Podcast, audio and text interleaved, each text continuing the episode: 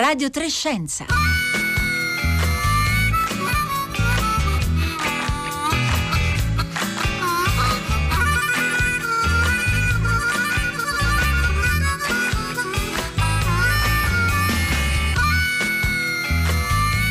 Buongiorno, buongiorno e benvenuti all'ascolto di una nuova puntata di Radio Trescenza. Un saluto da Marco Motta oggi al microfono. Giovedì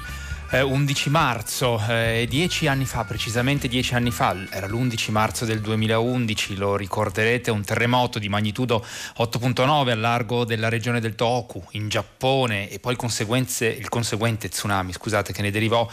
provocarono quasi 16.000 morti e innescarono, come tutti ricordiamo, anche il disastro alla centrale nucleare di Fukushima, eh, che dopo Chernobyl è rimasto il secondo più grave incidente nella storia eh, del nucleare nucleare civile. Allora, che cosa è successo in questi dieci anni nella zona di Fukushima? Come sta procedendo lo smantellamento della centrale nucleare, il cosiddetto decommissioning? Che cosa sappiamo poi delle conseguenze sulle persone, sull'ambiente di quel eh, disastro? Domande eh, che hanno risposte, come sentiremo, complesse, che proveremo a cercare insieme ai nostri ospiti di oggi, che tra poco vi presenterò, e anche naturalmente grazie al vostro aiuto, se vorrete contribuire durante questa questa diretta con le vostre domande, le vostre riflessioni, anche i vostri ricordi eh, di, de, dell'impatto eh, che ebbe su tutti noi quel disastro eh, di dieci anni fa. 335 5634 296 se ci volete scrivere durante la diretta, un sms, un whatsapp,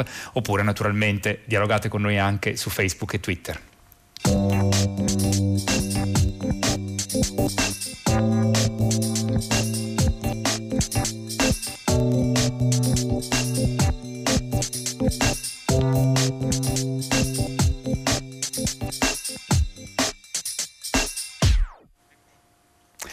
Buongiorno a Marco Casolino.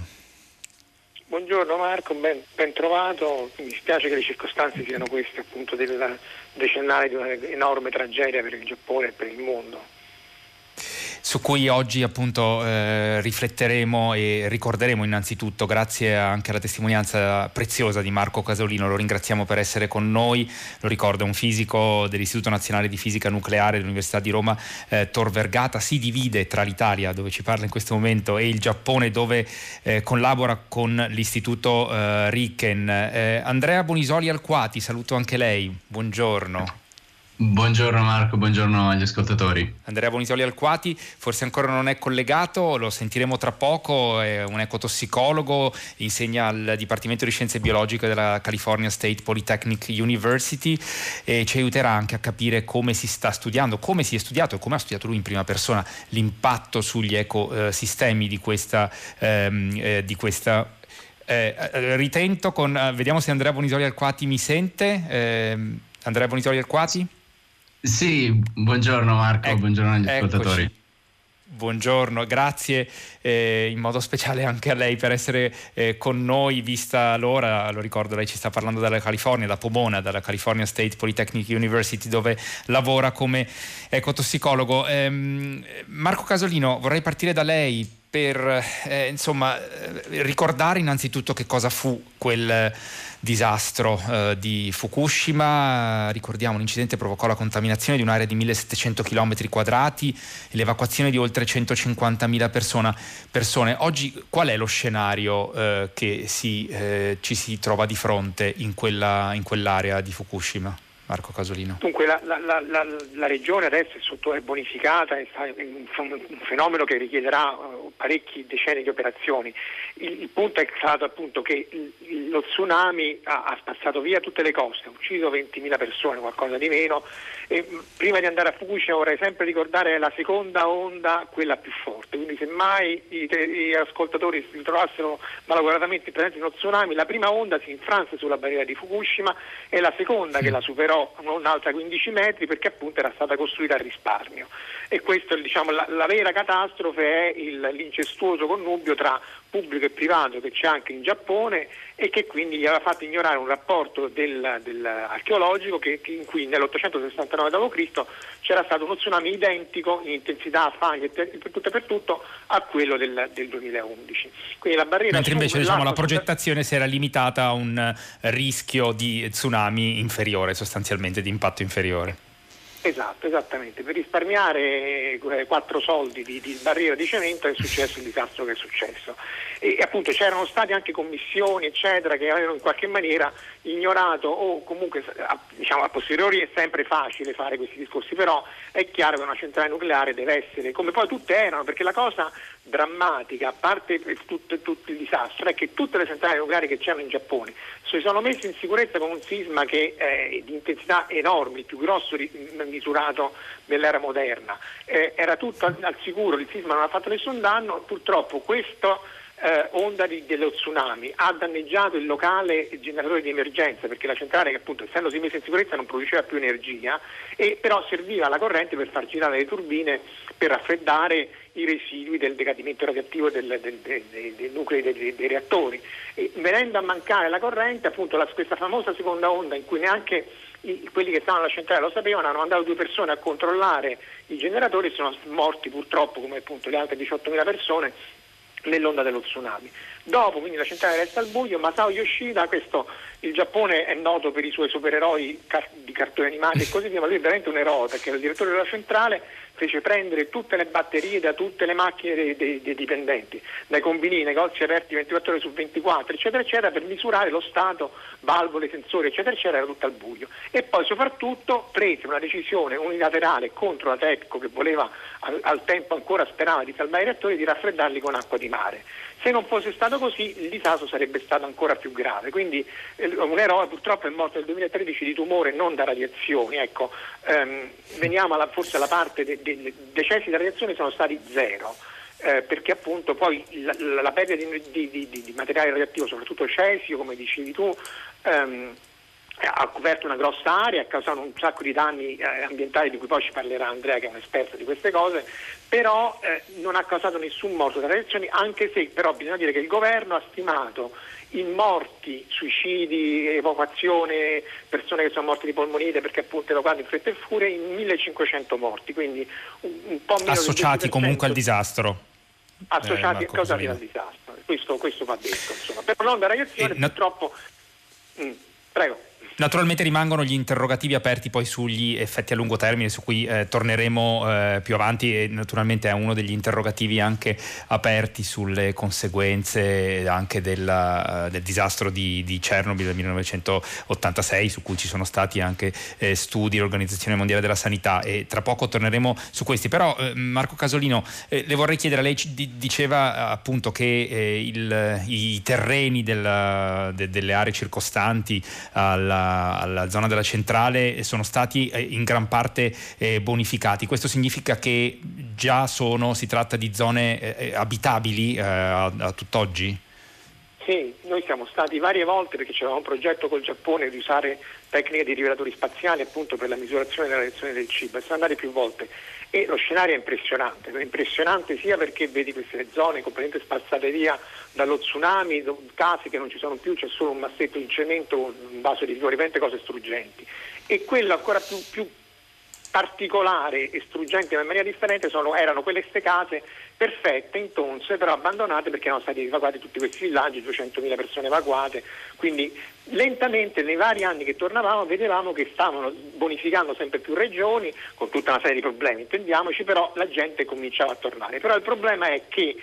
so, di villaggi di 13.000 cittadini, di 13.000 persone ne ritornano solo 3.000, perché questo lo stiamo vedendo purtroppo anche in Italia con i, i, i terremoti nel centro Italia. Una certo. volta che tu hai distrutto il tessuto sociale e per lo tsunami e o per la, per la, la, la, la reazione, la gente poi non torna, i bambini vanno a scuola da un'altra parte, si rifanno una vita e quindi eh, il, il, disastro c'è stato. Lentamente si sta riprendendo eh, la, la, la, coltivazione, anche perché poi la piuma è enorme, ma rispetto alla, alla, alla, alla, regione di Fukushima è una frazione del 10% grosso modo, però c'è il marchio dell'untore, cioè tutta una, una regione agricola di allevamento, di pesca e così via ha questo marchio prodotto in Fukushima e la gente anche comprensibilmente dice senti io prendo quell'altro di prodotto perché devo prendere questo? E quindi una regione che già aveva problemi economici da prima adesso si trova a combattere eh, con questi problemi. Naturalmente qua. c'è uno stigma diciamo, associato al, alla, a questa pesante eh, eredità del disastro di, eh,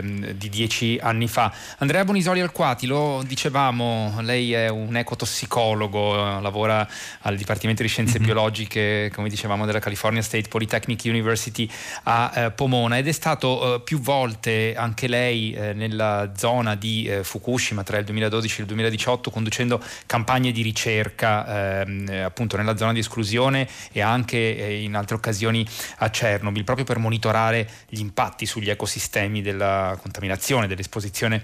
a, alla radioattività. Eh, innanzitutto le chiedo come si fa a lavorare eh, in quelle condizioni, ci dia un'idea di quanto è particolare, difficile, complesso eh, lavorare eh, in, in, situazioni, in situazioni del genere.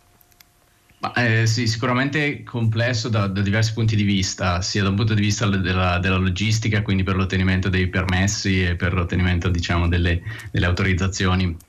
all'ingresso zone, nella zona di esclusione e poi alla, alla, raccolta di campioni, alla raccolta di dati. Um, per quanto riguarda ovviamente la, la, le precauzioni, ci sono, ci sono, degli accorgimenti da, da, da tenere, da, tenere a mente per la propria uh, salute, anche se ovviamente come ricordava uh, Marco, il, um, i livelli di radiazione non sono tali da comportare un rischio immediato per, per la salute di chi uh, visiti e, e, si trovi nelle zone insomma, contaminate uh, per periodi tutto sommato brevi. Uh, tutto sommato mi sento di confermare quello che diceva Marco, eh, Marco Casolino, ossia che la, mm, la, visita a queste zone contaminate insomma, è, è sicuramente struggente, sicuramente eh, impressionante da molti punti di vista, proprio perché diciamo, gli effetti ambientali sono comunque inestricabili dagli effetti sulle popolazioni umane. Certo, questo è un, un, aspetto importante da, da ricordare. E, um, Andrea Bonisoli, eh, Gianni da Bologna ci scrive: So che a Chernobyl, nelle zone contaminate, sono rinate piante e specie animali. Ci chiede se stupi, studi di questo tipo si fanno anche a Fukushima. Ecco, allora vorrei chiederle eh, che tipo di monitoraggio lei e il suo gruppo avete fatto e se questa diciamo, uh, uh, rifiorire in qualche modo di biodiversità eh, che è stata raccontata anche nel caso di eh, Chernobyl è accaduta anche a Fukushima e se è davvero così, se possiamo definirla eh, così, come dobbiamo diciamo, eh, tarare la, la, il racconto questa, um, di, de, delle condizioni degli ecosistemi dopo uh, un disastro, l'impatto diciamo, di contaminazione che hanno disastri come quelli di Chernobyl e di Fukushima. No, la, la, domanda, la, domanda, è ottima e ovviamente la, la questione è esattamente come la, si è posta, però rispondere a questa domanda è, è, esattamente l'incarico di un ecotossicologo che si confronta con appunto questi sistemi complessi che sono gli ecosistemi eh, fatti di molte componenti, eh, le specie e i processi che, a cui queste specie eh, contribuiscono, eh, i quali hanno, eh, variano sia per la loro suscettibilità agli effetti di un qualunque disturbo ecologico, ecologico, inclusa la contaminazione, sia per quanto riguarda eh, la resilienza alla, a, a, questi, a, questi, fenomeni di disturbo. Per cui è difficile eh, tipicamente avere una risposta unica che si applica a tutte le specie, a tutti i processi all'interno di un ecosistema.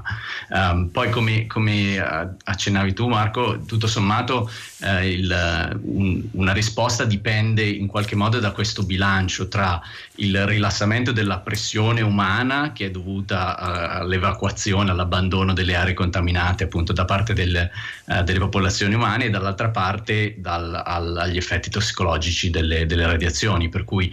anche se eh, c'è un, un effetto eh, tossicologico, l'effetto di rilascio, l'effetto di eh, mancato disturbo da parte delle, delle popolazioni umane può avere un effetto positivo e quello eh, che, che controbilancia quello negativo delle, delle radiazioni. Ma Andrea Bongiorno, ci sono specie animali o specie vegetali che avete eh, monitorato in modo particolare, che sono in qualche maniera più, eh, possono essere più rappresentative, possono rappresentare delle specie sentinella per verificare che cosa eh, accade agli organismi eh, se sono esposti a, appunto a livelli eh, più elevati di, di radioattività? No, questa, questa, è un'ottima domanda e in realtà è un, proprio un principio del, dell'ecotossicologia, è un, diciamo, un, principio molto comprensibile che eh, data la complessità degli ecosistemi non si possano studiare tutte le, le componenti e per cui eh, per, per, questa ragione ci si focalizza su specie che eh, funzionano appunto da, da sentinelle dei, dei processi eh, sottostanti o dei processi insomma, a, cui, a cui partecipano. Nel mio caso eh, questa specie è la rondine è una specie diffusa, diffusione globale, è una specie eh, studiata con una tradizione di, di studio del comportamento, del, dell'evoluzione, uh, della genetica, um, con studi precedenti condotti a Chernobyl che possono servire insomma, da, da metro di paragone per gli effetti uh, potenzialmente rilevabili a Fukushima e che di fatto insomma, ci, ci serve da, uh, da, guida per anche per comprendere gli effetti su, su specie insomma, con un'ecologia simile.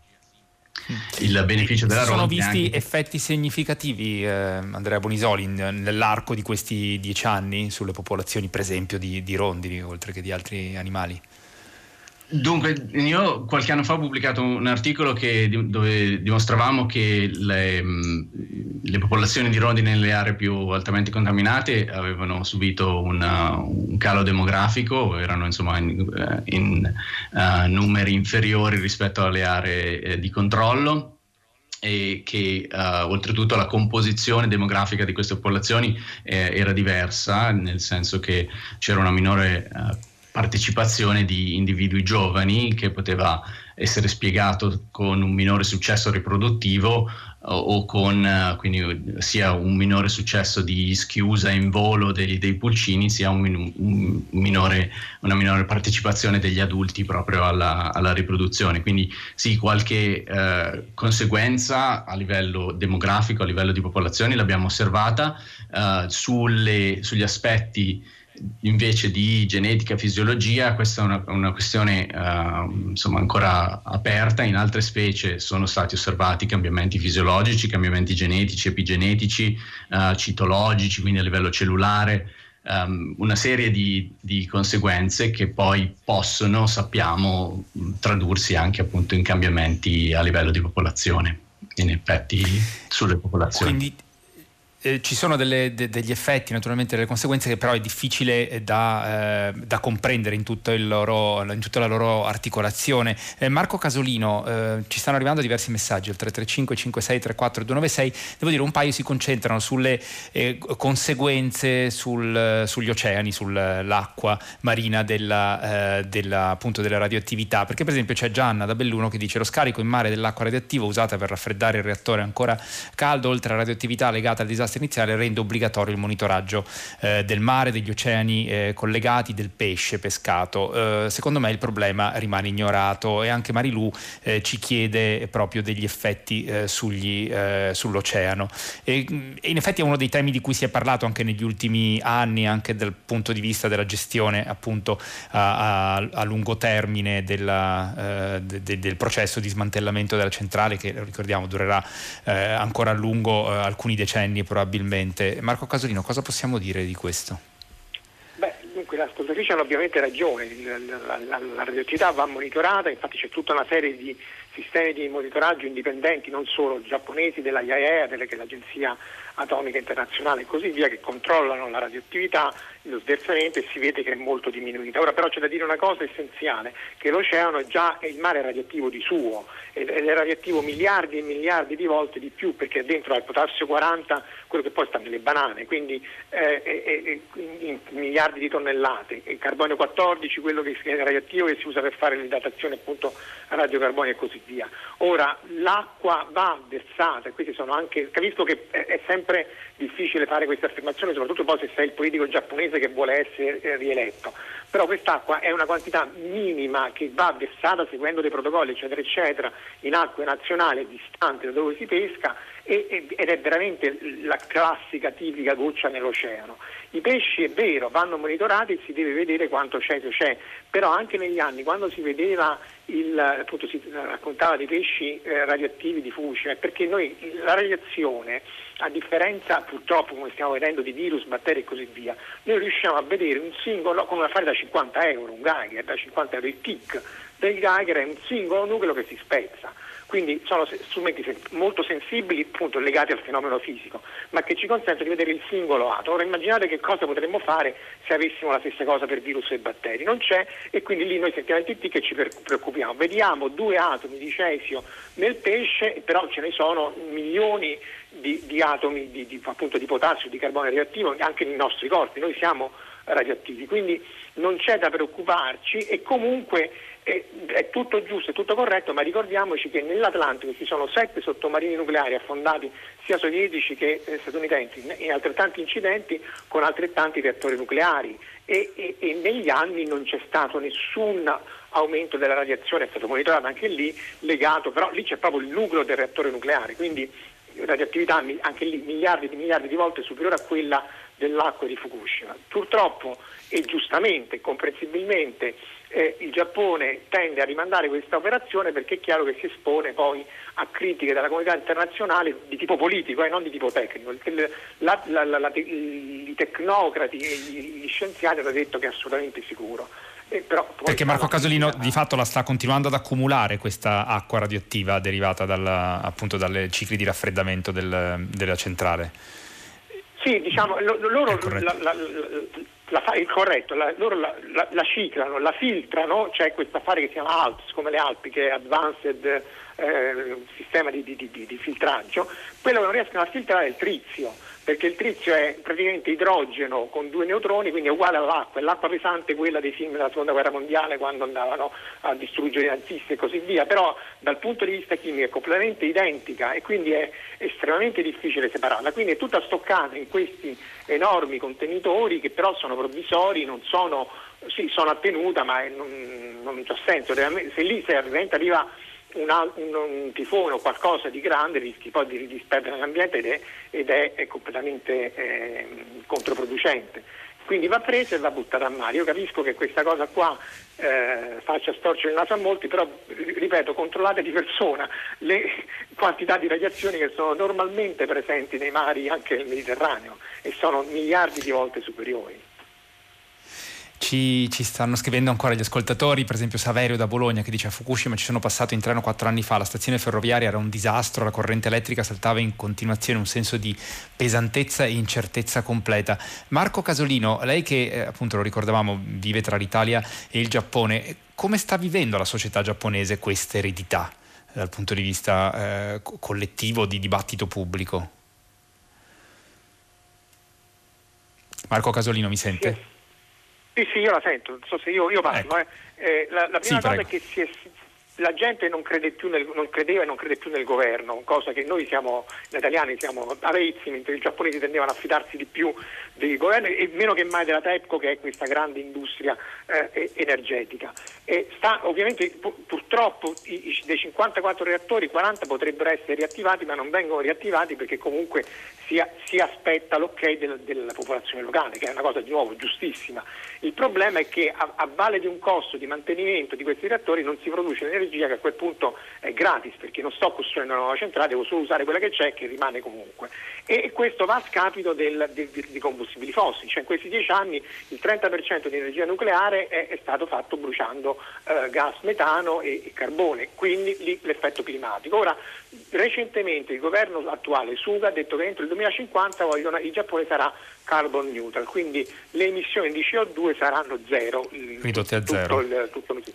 e allora bellissimo, ottimo, perché così allora si riesce a eh, incentivare le rinnovabili, i pannelli solari, perché anche lì è vero che la DEFCO è come la Croce Rossa, sono sempre 50 punti a spararli, però loro evita- facevano di tutto per impedire che i pannelli solari si collegassero alla rete dicendo eh, Mocciva che cosa che sarebbe, ci dispiace moltissimo, eccetera, eccetera, ma si traduce t'attacchi e quindi non, però non fisicamente, t'attacchi psicologicamente, nel senso che non ti puoi attaccare alla rete e quindi ci sarà un, un, un boom delle rinnovabili, ma non può essere essere solo rinnovabile, dovrebbe essere una transizione graduale in cui si utilizza il nucleare che c'è. E però di nuovo è chiarissimo che senza un consenso della popolazione questo non, non, non ci deve essere, non ci può essere.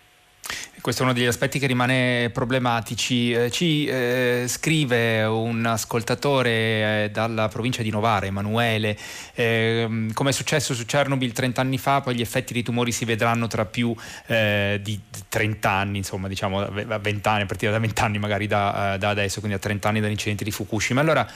Andrea Bonisoli Alquati, questo è un tema naturalmente eh, complesso, lei in particolare studia eh, l'impatto su, sugli ecosistemi, però insomma eh, si è occupato sia della, eh, de, de, de, delle conseguenze diciamo, a Chernobyl e, eh, e, oltre che di Fukushima, come lei ricordava, insomma, le conseguenze sull'ambiente e sulla salute umana eh, sono collegate. E, mh, anche alla luce di quello che sappiamo degli effetti che ha avuto il disastro uh, di uh, Chernobyl sulla popolazione.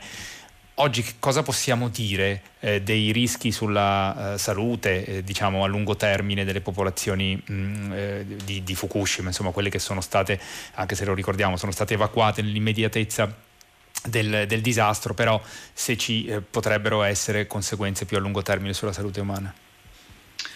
Dunque, eh, come, come, diceva Marco Casolino, in realtà eh, non, non, sono attesi, eh, grandi, non sono attesi grandi effetti sulla, sulla salute pubblica, eh, dati, dati, i livelli di esposizione che sono, sono, eh, si sono verificati storicamente. Um, però è vero che uh, alcune delle, delle conseguenze sono, non sono attese se non decenni dopo. Paradossalmente questo si sa tra l'altro dal, dalla corte di, della popolazione esposta ai bombardamenti di Hiroshima e Nagasaki, um, certo. da cui sappiamo che uh, alcune delle conseguenze non solo a livello di, uh, di, tumori ma anche per malattie cardiovascolari per esempio uh, sono emerse diversi decenni di, a diversi decenni di distanza. In realtà questa è, un, è una cosa ben nota che appunto la, la curva